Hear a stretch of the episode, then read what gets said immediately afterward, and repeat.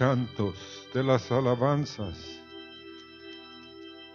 Señor, sean hechas en nuestro corazón, que amemos tu palabra, que amemos, Señor, tu comunión de tal manera que los que oigan de nosotros digan, ¿quién es?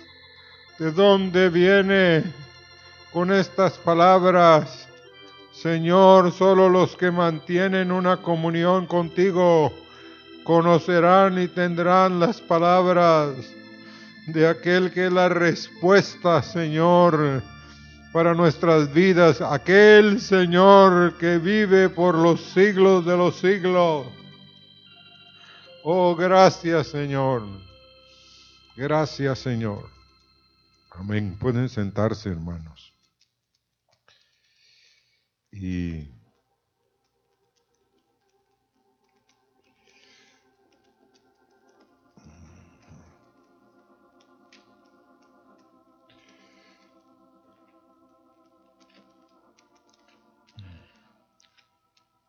Zacarías, capítulo trece.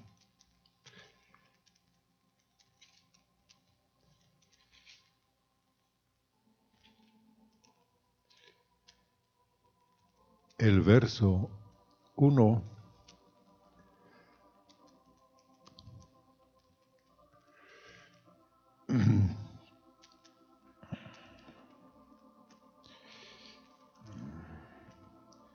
Y el verso nueve.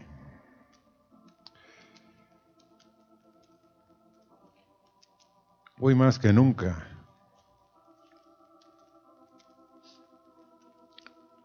habrá y hay hombres y mujeres que van a entrar en un nuevo tiempo, en una nueva oportunidad que Dios está abriendo. Y por alguna razón, hermanos, que hoy no entendemos, pero Dios está pasando por una zaranda. Zaranda es una cosa que solo deja pasar cierta cantidad al otro, abajo. Un filtro, básicamente. Yo estudié una época, en un laboratorio estuve. Entonces había una máquina y había un montón de filtros. Y tenía que meter el producto en la parte de arriba y empezaba la zaranda a mover y a mover y a mover. Y tenía que, pues, cada pedazo tenía que ir pesándolo y determinar cuánto era, qué porcentaje estaba en tal pedazo, cuánto en el otro, cuánto en el otro. Y un día le pregunté al gerente, ¿por qué hago eso? Porque una cosa es estar haciendo algo y, y no hallarle sentido. Y me dijo, es que las máquinas que tenemos necesitan cierta cantidad de, de tamaño de grano. Si es más grande, no pasa y se atascan la, no solo las máquinas, se arruinan. Y, o sea, tu trabajo, aunque es un trabajo de carpintería, de estar picando piedra ahí, ¿eh? tiene su significado. Eres importante, porque si eres fiel, vamos a tener menos mantenimiento. Si eres fiel, imagínense, me empezó a... Él no era predicador, él no conocía al Señor, pero si eres fiel, me decía, vamos a tener menos rechazos, porque el detergente o las cosas que estamos metiendo en los productos van a llegar como la gente quiere. Interesante, ¿verdad? Pero ¿quién le echaba una flor al laboratorista? ¿Ah? ¿Quién decía qué buen trabajo? Si él no me lo dice, hacemos lo que muchos hacen. no lo hacen. Solo reportan el reporte de ayer, o de antier, o de anteayer. Pero hermano, en la medida que nos volvemos personas íntegras, que hacemos verdaderamente, fielmente, aunque nadie nos vea, Dios está viéndonos. Aunque nadie nos eche una flor, aunque nadie diga buen trabajo, Dios dirá: bien, buen siervo y fiel, en lo poco, no es en lo mucho, en lo poco me fuiste fiel, ante mucho te pondré. Entonces, en este verso de Zacarías trece dice: en aquel tiempo habrá un manantial abierto para la casa de David y para los habitantes de Jerusalén, para la purificación del pecado y de la inmundicia. ¿Cómo? Dice: en aquel tiempo. Y yo creo que es este tiempo en el cual hay un manantial abierto para la casa de David y para los habitantes de Jerusalén, que es la iglesia, para la purificación del pecado y de la inmundicia. Amén. Saber eso, hermanos. Que hay agua, que hay un lugar en el cual Dios derrama de sus aguas sobre uno, y que ese es un manantial abierto de parte de Él para los habitantes de Jerusalén, para la casa de David, para la purificación del pecado y de la inmundicia. Y el verso nueve dice: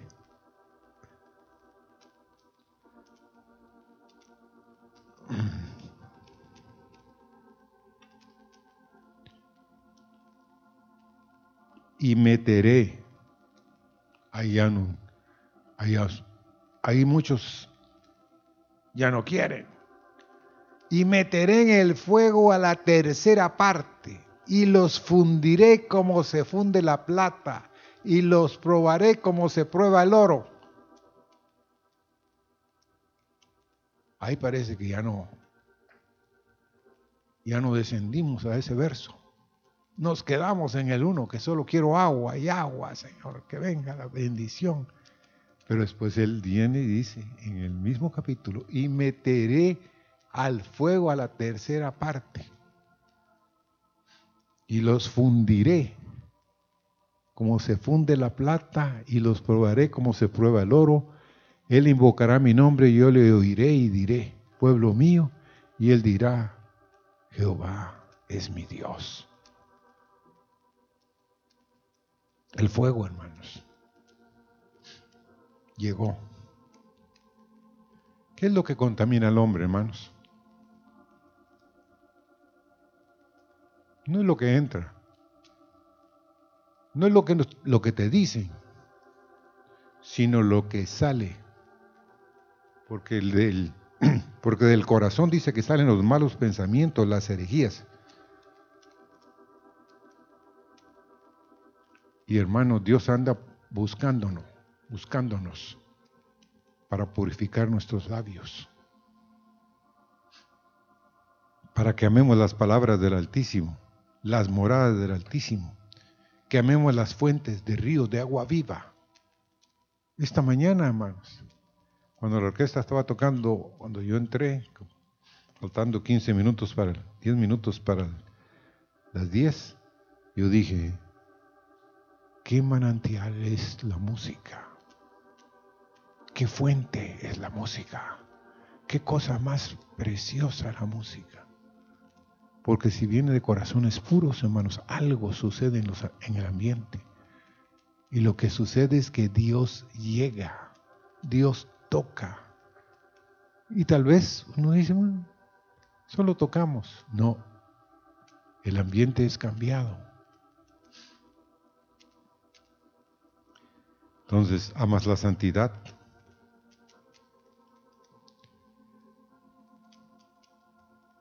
Si amamos esas cosas, la morada de Dios, las fuentes, las palabras de Él, la respuesta es que Él nos va a poner en un manantial, un lugar donde hay abundancia de aguas vivas. Y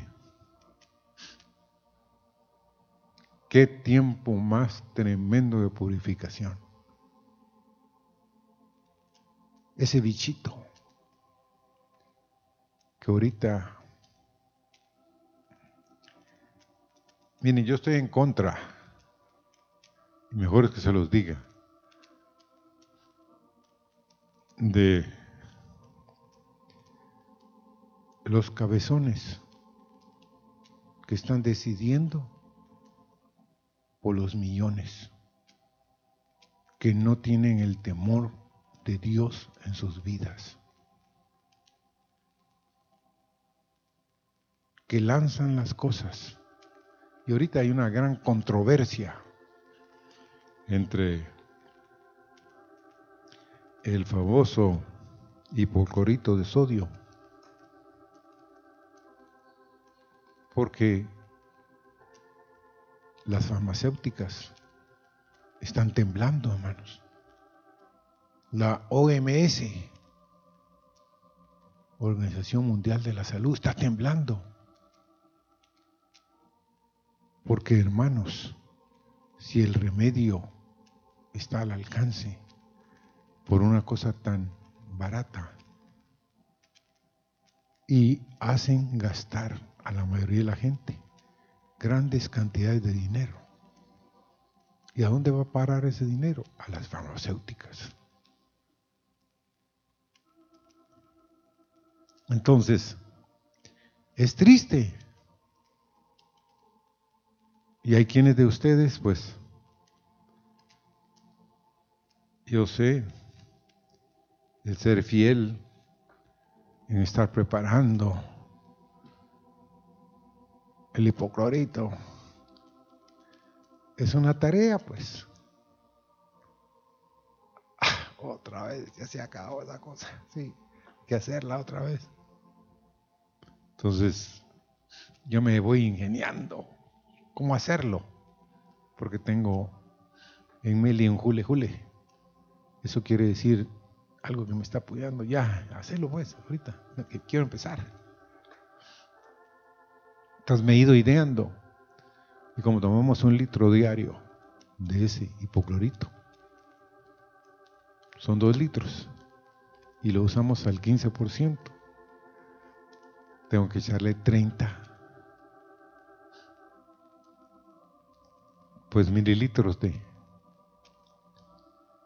de la cosa. Y cuando hago el la cosa que, que le echo ahí, el hipoclorito, la hago con un tarro de un litro perdón, de dos litros, para no hacer sino una vez cada mes. Entonces les estoy dando tips de cosas que yo hago, porque lo hemos agarrado por tarea. Y se lo recomiendo, hermanos. La otra cosa que que vamos a empezar a tomar la semana entrante es el otra vez retomar el la ivermectina. ¿Cómo se llama? ¿Eh? Ivermectina. Latina. Ella hay que tomarla. Hay que tomarla también. Y hermano, esas dos cosas, una vale quinientos cincuenta y la otra vale como setecientos más o menos. Pero son mil doscientas lempiras. Y ahorita me voy a confesar con ustedes. Gasté ciento treinta mil pesos de lempiras en recuperarme del COVID. Pero si hubiera sido fiel en la ivermectina y del pocorrito, no hubiera gastado eso que gastamos. Entonces yo se los recomiendo, háganlo, barato. Bueno, pero ¿por qué le estoy diciendo esto?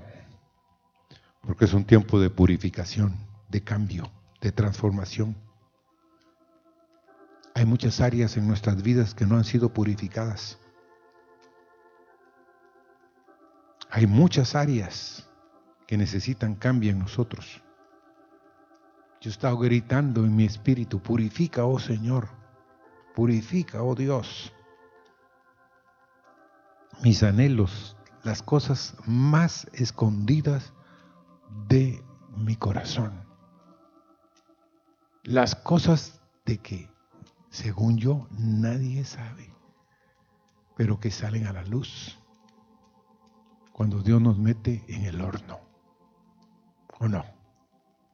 Porque dice que nos va a meter en el horno y lo va a calentar, va a fundir la plata, la redención en nosotros, nos va a, met- nos va a purificar como el oro.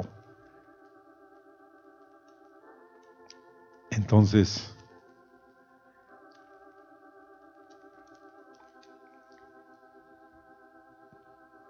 purifica, oh Dios, para estos tiempos difíciles, para estos tiempos de los más difíciles que han venido sobre la tierra en esta generación. Nadie estaba listo. Ahorita hay un segundo brote. Dicen aquí, en Inglaterra, en muchas naciones.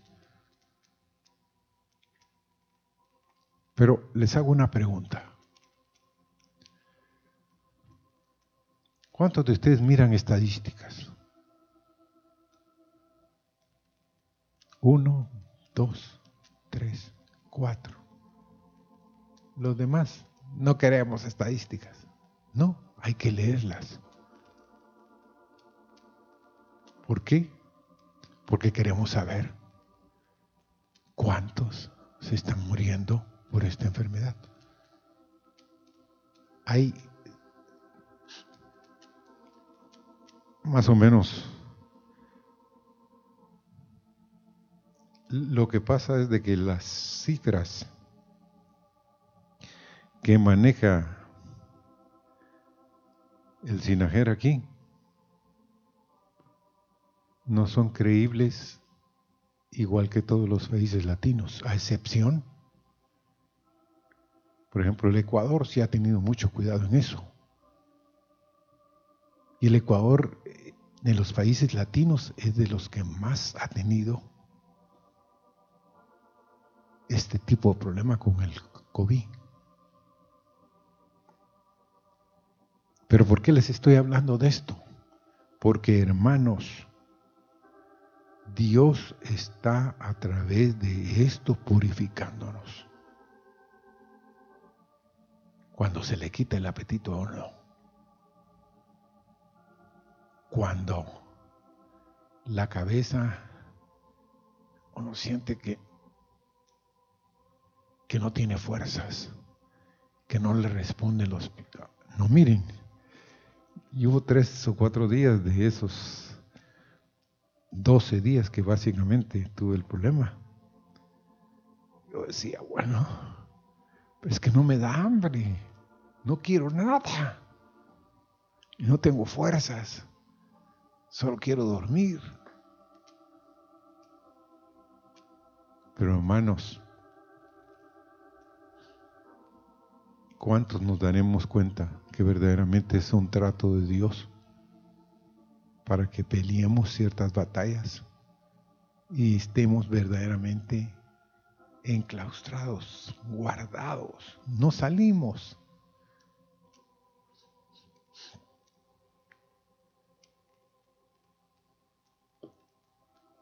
Bueno, ahora, Dios, ¿por qué quiere purificarnos?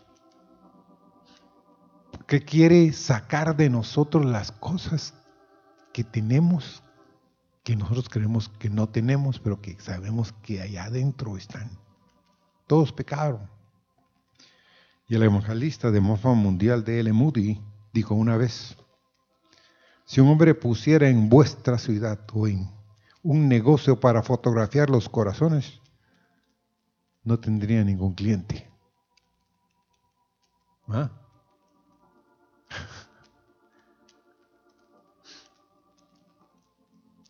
Digo, el pecado puede estar en las ambiciones, los deseos y motivos que yacen escondidos en el corazón de cada uno de nosotros.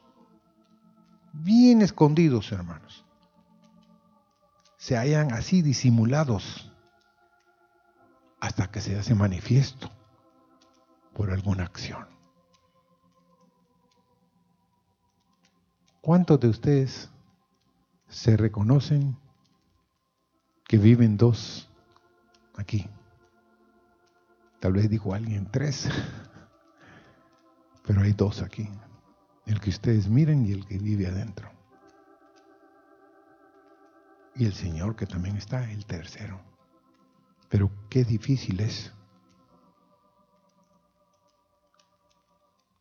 Había un hombre también en una ciudad grande, en el campo, y el pastor pasaba siempre. Era el hombre más poderoso de la región, y el pastor pasaba a visitarlo y, y le decía: mire, yo soy la persona más buena que el pueblo tiene, yo doy a la iglesia, yo regalo a los pobres. Y tiene una lista. Él era un dechado de... Pero no me interesa su religión. Yo le decía: llegará el día en el cual lo bueno que hay en usted o lo malo que está en su corazón va a salir. No, le dijo, soy una persona ecuánime. Eso quiere decir balanceado. Sé lo que hago. Ah, bueno. Pero en el valle él tenía un molino muy grande, tanto de maíz como de, de trigo. Y de pronto, un río que nunca se había desbordado en esa región se desbordó. Perdió el molino de trigo, perdió el molino de maíz. Y en una colina estaba el hombre dando de gritos, junto con todos los demás que habían perdido. Unos habían perdido una nadita, pero él había perdido casi todo lo que tenía. Entonces salió a luz, empezó a maldecir a Dios. Se le acercó al pastor, le dijo, el pastor y le dijo: ¿y no que es ecuánime, pues? No, ahorita ya no puedo ser ecuánime, ya no tengo nada. Hermanos, Dios está probando tu corazón en lo que está pasando. Si tú verdaderamente eres lo que los demás miran que eres.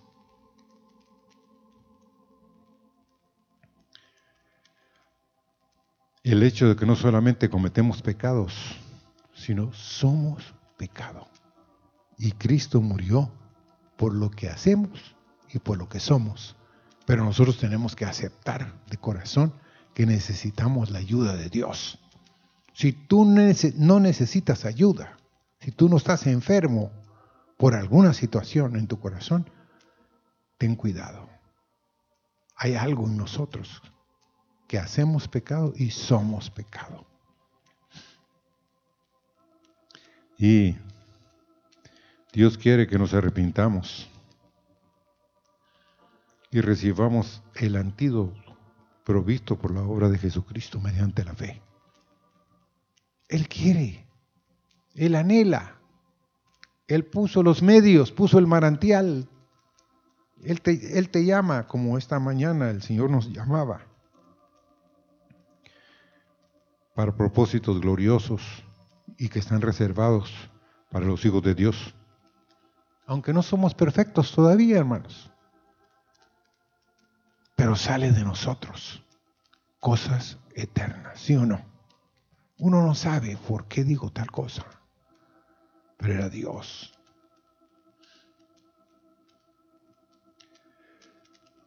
¿Cuántos pueden decir y ponerse de acuerdo que hay cosas que son insignificantes? Y dicen, bueno, todos lo hacen. En el Ecuador me dijo un hombre, si aquí la mitad son ladrones, me dijo, y la otra mitad engañan.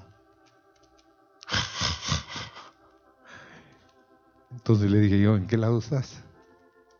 A veces en uno de los lados, me dijo. Y a veces estoy en el otro. O sea, no se ocultaba que él era alguien que puede considerar que hay cosas insignificantes y que como todos lo hacen. ¿Cuántos de ustedes han visto las termitas? Los comejenes, tan chiquitos que son, ¿va? Decimos, ¿pero qué pueden hacer estos? Pero como son cientos y miles, hermanos, se comen la madera, le hacen hoyos y de pronto se cae. Y las termitas destruyen cosas grandes y son tan pequeñas. ¿Cuántos de ustedes reconocen que en su niñez o en la misma adolescencia no fueron atacadas aquellas cosas pequeñas que se hicieron grandes y que de pronto nos estorban? Cositas no te atajaron.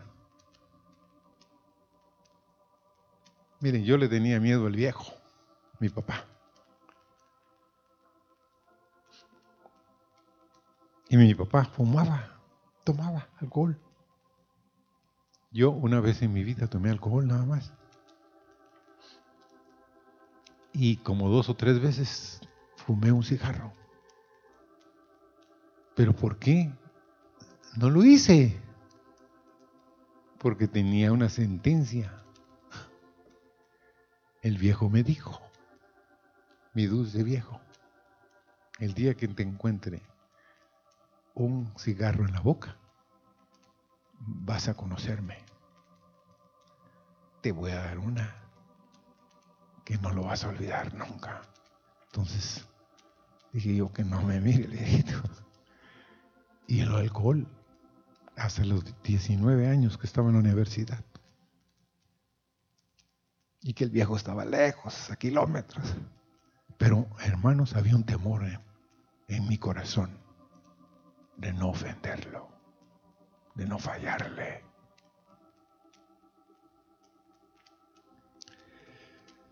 Entonces, si en tu corazón, si en tu vida no te atajaron ciertas cosas, preséntaselas delante de Dios y pide perdón, arrepiéntete.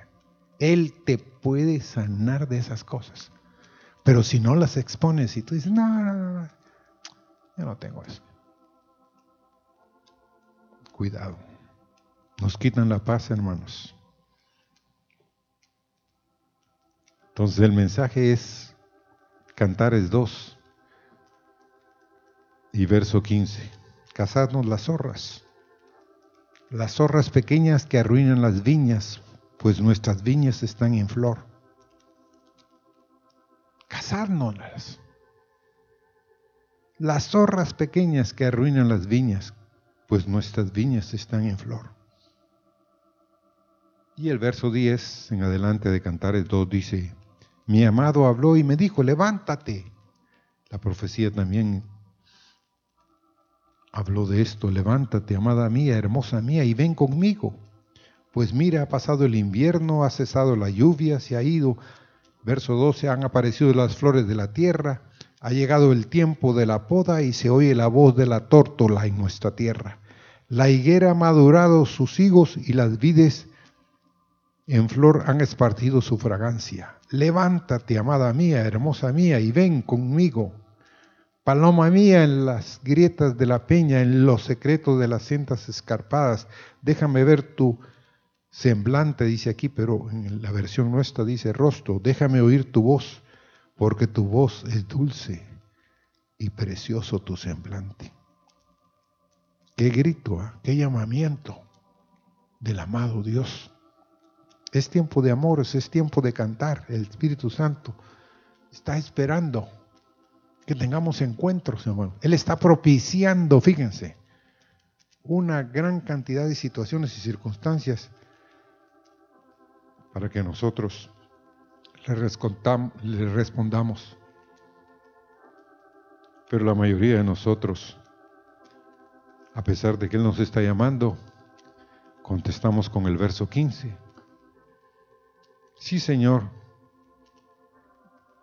yo sé que este es un tiempo especial, pero no puedo ir a tu encuentro, porque las zorras pequeñas estorban nuestras viñas, están en cierne, en flor, están brotando.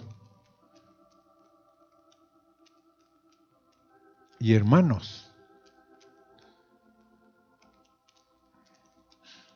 la viña es un lugar de encuentro,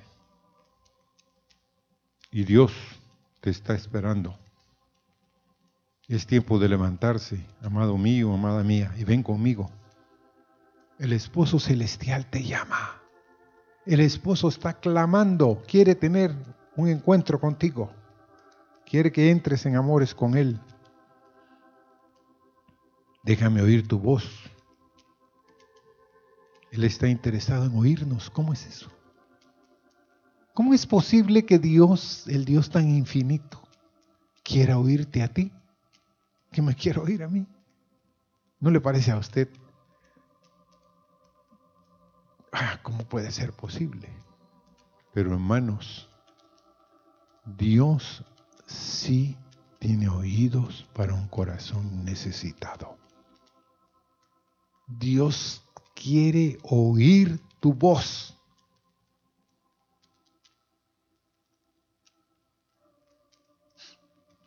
Quiere oír mi voz.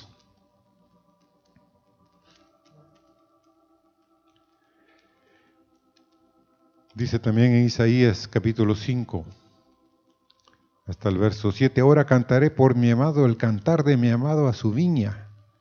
Tenía mi amado, Isaías cinco, una viña en un, una ladera fértil, la había cercado y despegado. despedregado y plantado de vides escogidas, había edificado en medio de ella una torre y, hecho, y echó también en ella un lagar y esperaba que diese uvas y dio uvas silvestres. Ahora pues, vecinos de Jerusalén, varones de Judá, juzgad ahora entre mí y mi viña.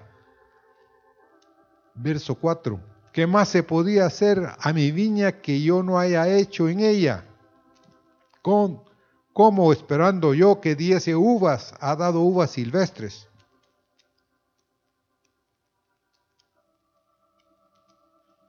¿Cómo se siente un labrador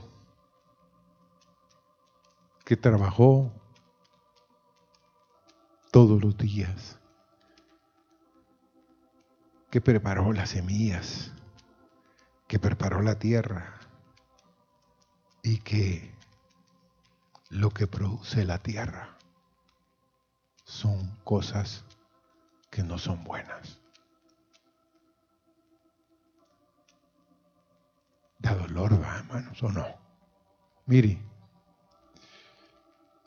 yo sé que en este terreno casi el cincuenta a sesenta por ciento es tierra que no estaba aquí, la trajeron y es tierra que otros regalaron, pero que no es una buena tierra. Entonces los árboles les cuesta, a excepción de los limones, gracias a Dios, de ciertos aguacates, Pero hay cosas que no se dan, por más que le que hagamos lo que hagamos. Entonces, da tristeza sembrar buena semilla y obtener frutos silvestres.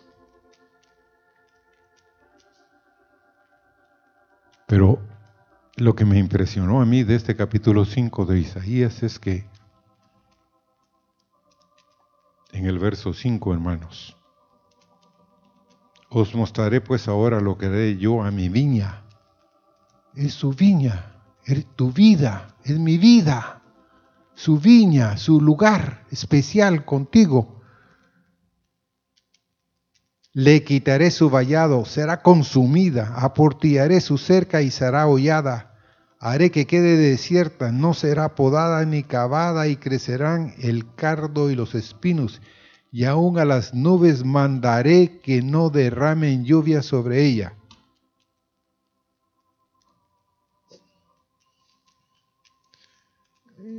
Yo empecé a llorar.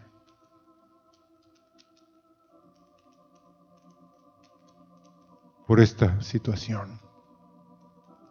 Porque Dios va a decir de tu vida o, o de mi vida, vida misma, que va a quitar su vallado, que serás consumida y consumido,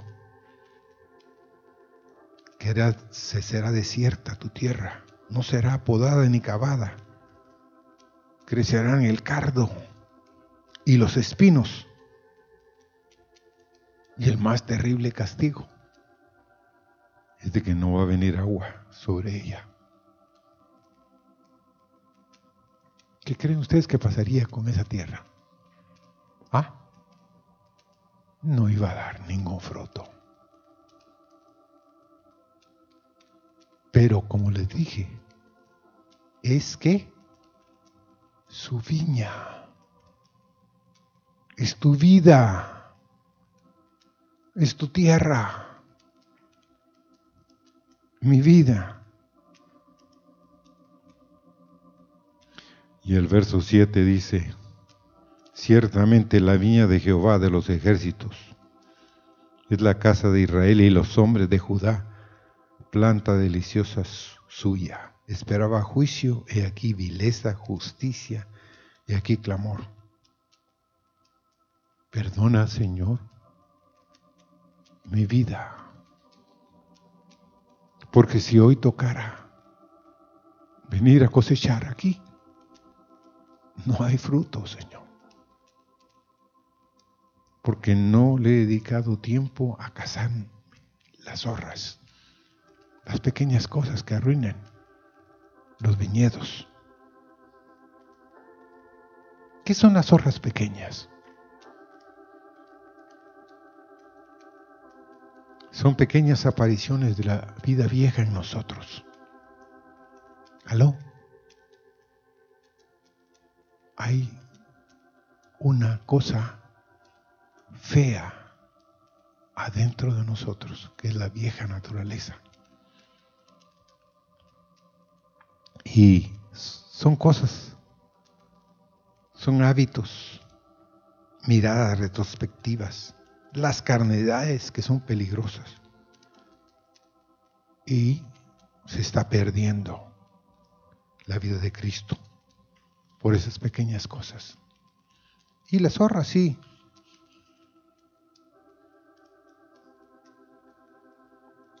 Nos dan dolores. Es un depredador con una capacidad de adaptación de distintos hábitats, las zorras, en bosques y campos. Dice que es pariente cercano de los lobos y son carnívoros. ¿Se recuerdan ustedes de lo que hizo? ¿Cómo se llama? Absalón fue, Sansón, perdón, cerquita. Sansón cazó las zorras, una cantidad tremenda. Fíjense. Y en la cola les puso una, una tea, la prendió y la lanzó en los campos de los filisteos. Terrible, ¿verdad? Qué hombrecito es Sansón, ¿o no? Por eso lo querían matar. Era un obstáculo. Pero ciertamente, hermanos,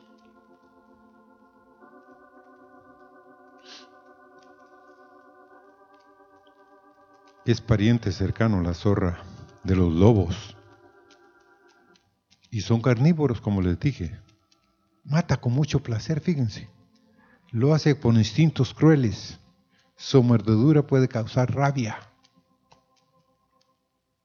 Y la rabia, no sé cuántos de ustedes saben, que si le dan a, le dan a un humano, es una cosa terrible. Eso. Tienen un hocico puntiagudo que lo mete donde quiera. Patas cortas, las orejas rectas, el pelaje espeso y la cola larga, y su piel es muy codiciable. Tiene un andar garboso, con una bella cola que se antoja bonita. La astucia y la hipocresía se le llaman la zorrería en España. Tal vez nuestro parecer sea admirable, tal o cual actitud, pero es abominable al Señor. Y este es un paréntesis. Había un hermano en Hebrón. Era la alegría de las fiestas, de los lugares donde nos... Había una fiesta. Él contaba, aquí no sé cómo, los chistes, ¿cómo les llaman? ¿Cómo les llaman a los chistes? ¿Eh? Chistes, bueno. Pero él contaba chistes que ya casi estaban en la mera línea.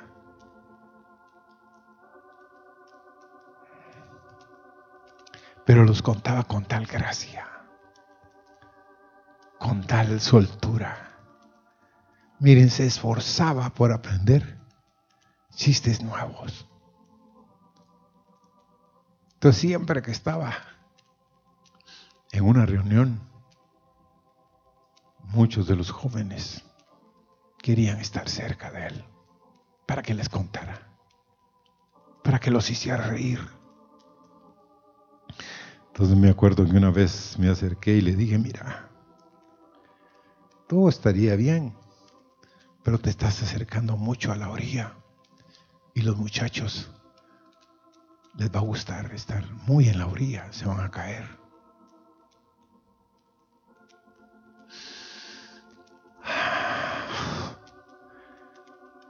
Empezó a llorar. ¿Pero por qué llorar?, le dije yo.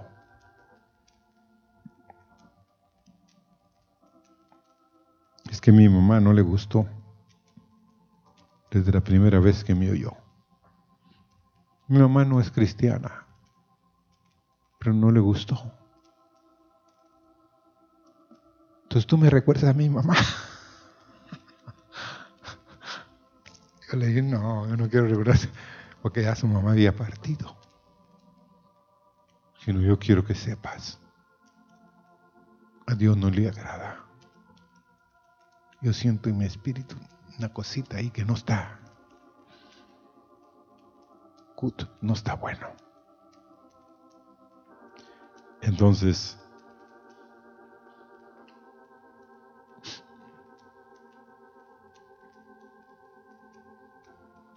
si tú eres una zorra o un zorro, no te van a interesar las uvas, no te va a interesar el vino del Señor. Y yo empecé a estudiar un poco si era carnívora, las zorritas pequeñas, si son animales que solo están jugando. Porque las uvas se dan en una especie de tapesco donde hacen unas enramadas. Entonces a las horas se subían ahí y empezaban a correr. Tal vez hacían competencias, pero botaban la flor y el pequeño fruto que estaba viniendo. Tremendo, ¿no? Porque si no le gustaban las... ¿Por qué iba a destruir las viñas? Pero era porque era un juego para él. Entonces para ti puede ser un juego, una cosa que está en la línea, que está haciendo que no haya fruto. Y Dios quiere que hagamos fuerza, que casemos esas cosas, cosas pequeñas que te están destruyendo. Que clames, necesito tu colaboración, tu ayuda, Señor. Yo he luchado, he batallado contra esa pequeña zorrita. Que hagamos una guerra unidos con Dios.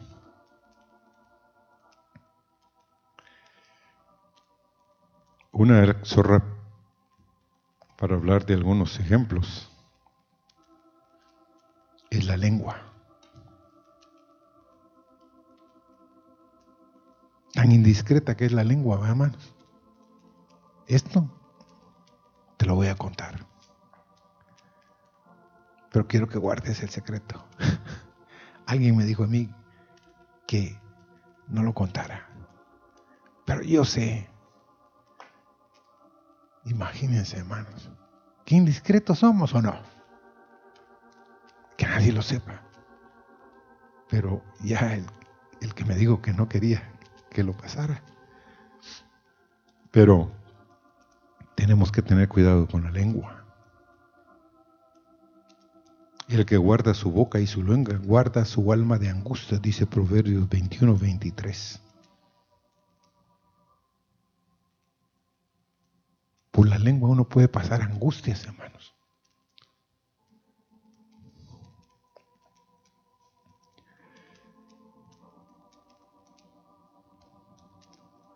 ¿Cuántos de ustedes les gustan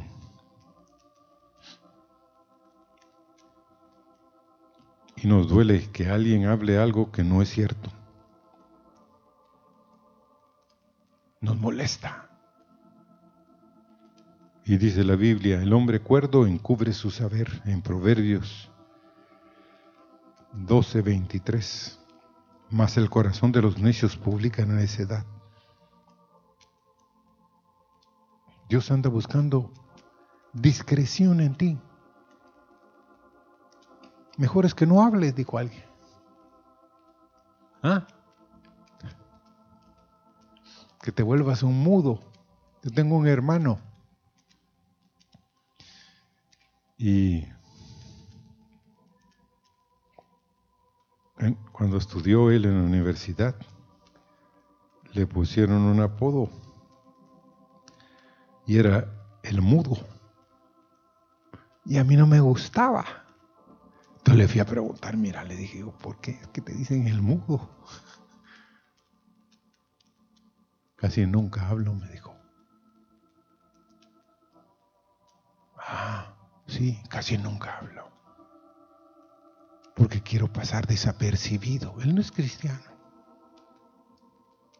No quiero que me... que me metan en problemas, ni meterme en problemas. Sí, para ello soy el mudo. Yo le decía, bueno, que Dios te ayude, te ayude. El amar al mundo, hermanos, en Lucas, en primera Juan capítulo dos, verso quince al dieciocho, dice otra zorra, no améis al mundo ni las cosas que están en el mundo. Si alguno ama al mundo, el amor del Padre no está en él, porque todo lo que hay en el mundo, los deseos de la carne, los deseos de los ojos y la vanagloria de la vida, no provienen del Padre, sino del mundo. Y el mundo pasa y sus deseos, pero el que hace la voluntad de Dios permanece para siempre. Hijitos, dice primera Juan capítulo dos, verso dieciocho. Hijitos, ya es el último tiempo, y según vosotros oísteis que el anticristo viene, así ahora han surgido muchos anticristos. Por esto conocemos que es el último tiempo. Otra vez se va a manifestar en nosotros lo que buscamos y lo que amamos. ¿Sí o no? Se manifiesta.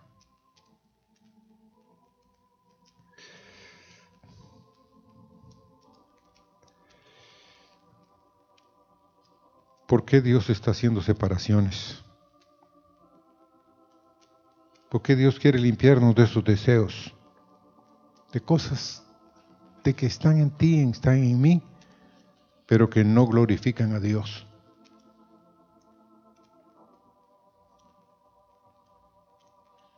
Dios quiere limpiarte y me quiere limpiar a mí.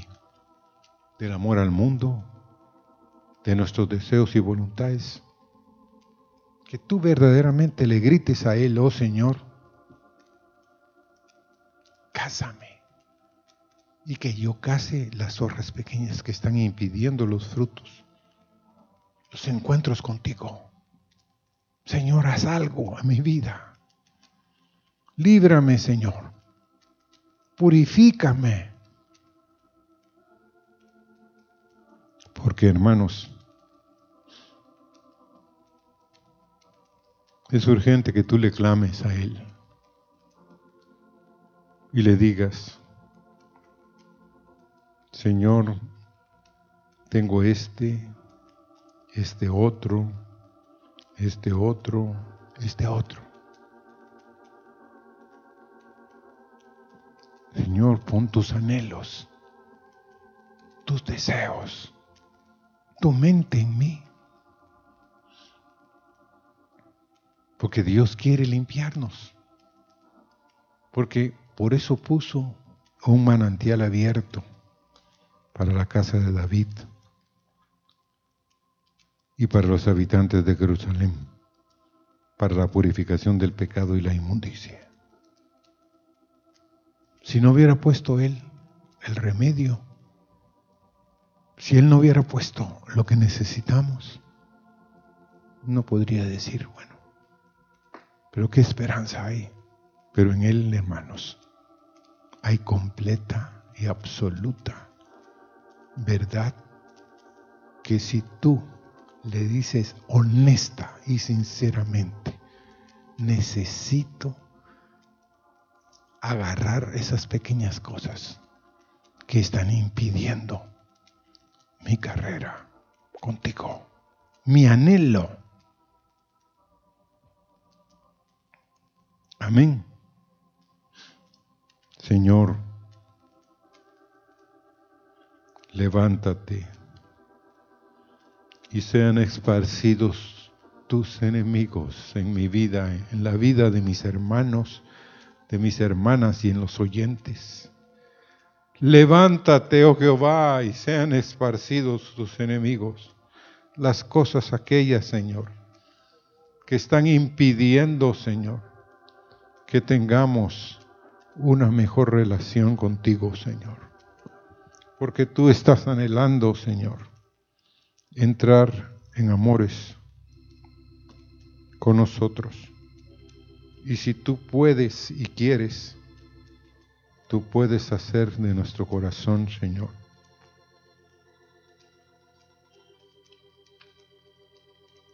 algo de los cielos. Porque, Señor, tiempo es de purificación, de sanidad, de aquellas cosas que te están deteniendo, de aquellas pequeñas cosas. Y Él, a pesar de que estás en prueba, que estamos en pruebas, si clamamos, Él oirá y nos dirá: sí, tú eres mi pueblo, tú eres mi hijo. Podremos contestarle: Jehová es mi Dios. Jehová es mi Dios, y Él me librará de mi corazón engañoso, Señor. Él me librará, Señor, de toda cosa que está impidiendo que los frutos, Señor, de tu Espíritu se manifiesten en nuestras vidas. Amén.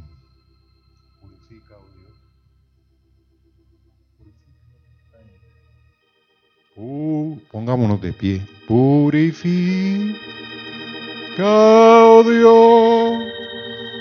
Purifica,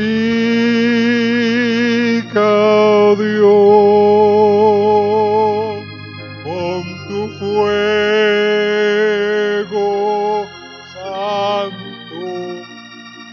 tu templo,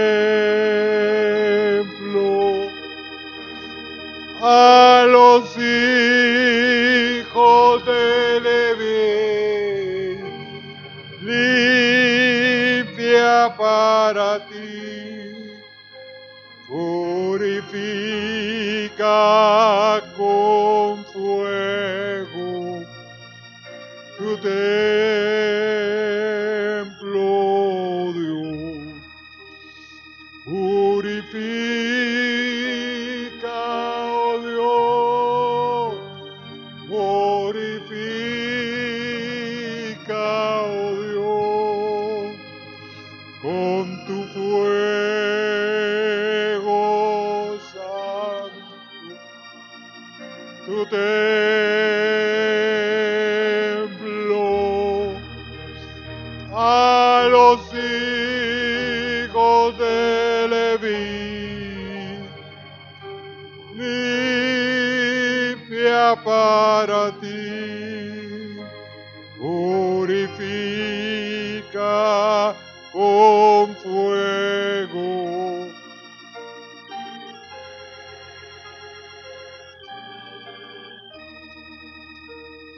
A los hijos de Leví, limpia para sí, purifica con fuego tu templo, Dios.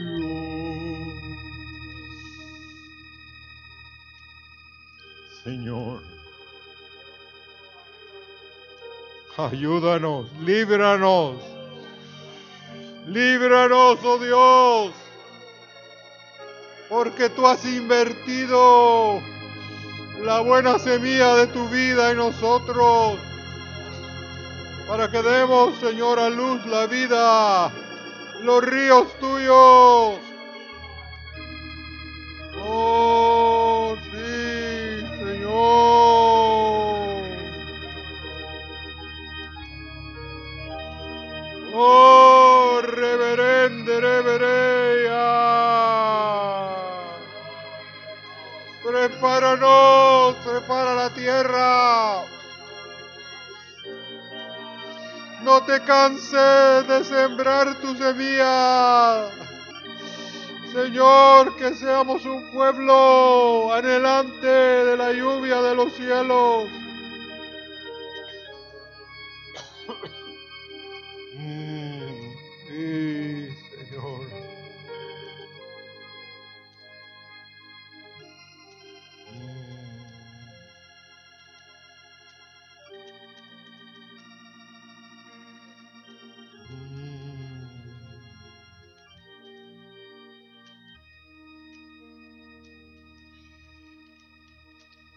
Señor,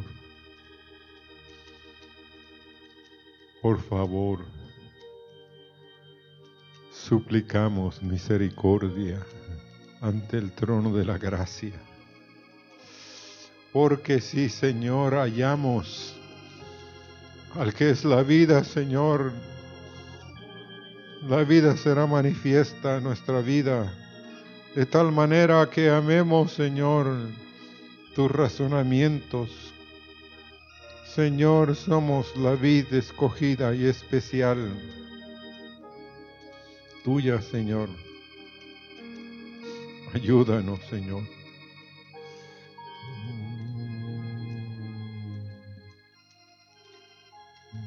Purifica, oh Dios, purifica, oh Dios, con tu fuego santo, tu templo a los hijos de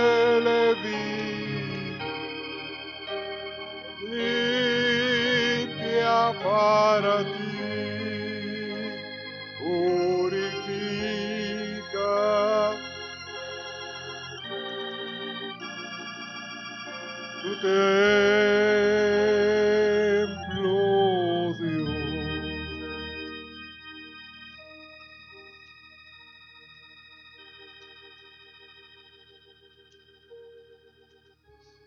Señor, te agradecemos esta mañana tu presencia, tu mensaje, tu mensaje en profecía. Señor, cuán grandes son tus misericordias para con los amados, Señor, del renuevo, Señor. Cuán grandes son tus misericordias para con nosotros, Señor. Que amemos, Señor, tus caminos, tus sendas. Este pueblo necesita tus sendas, Señor. Tus maravillas, Señor. Gracias, Señor. Aleluya.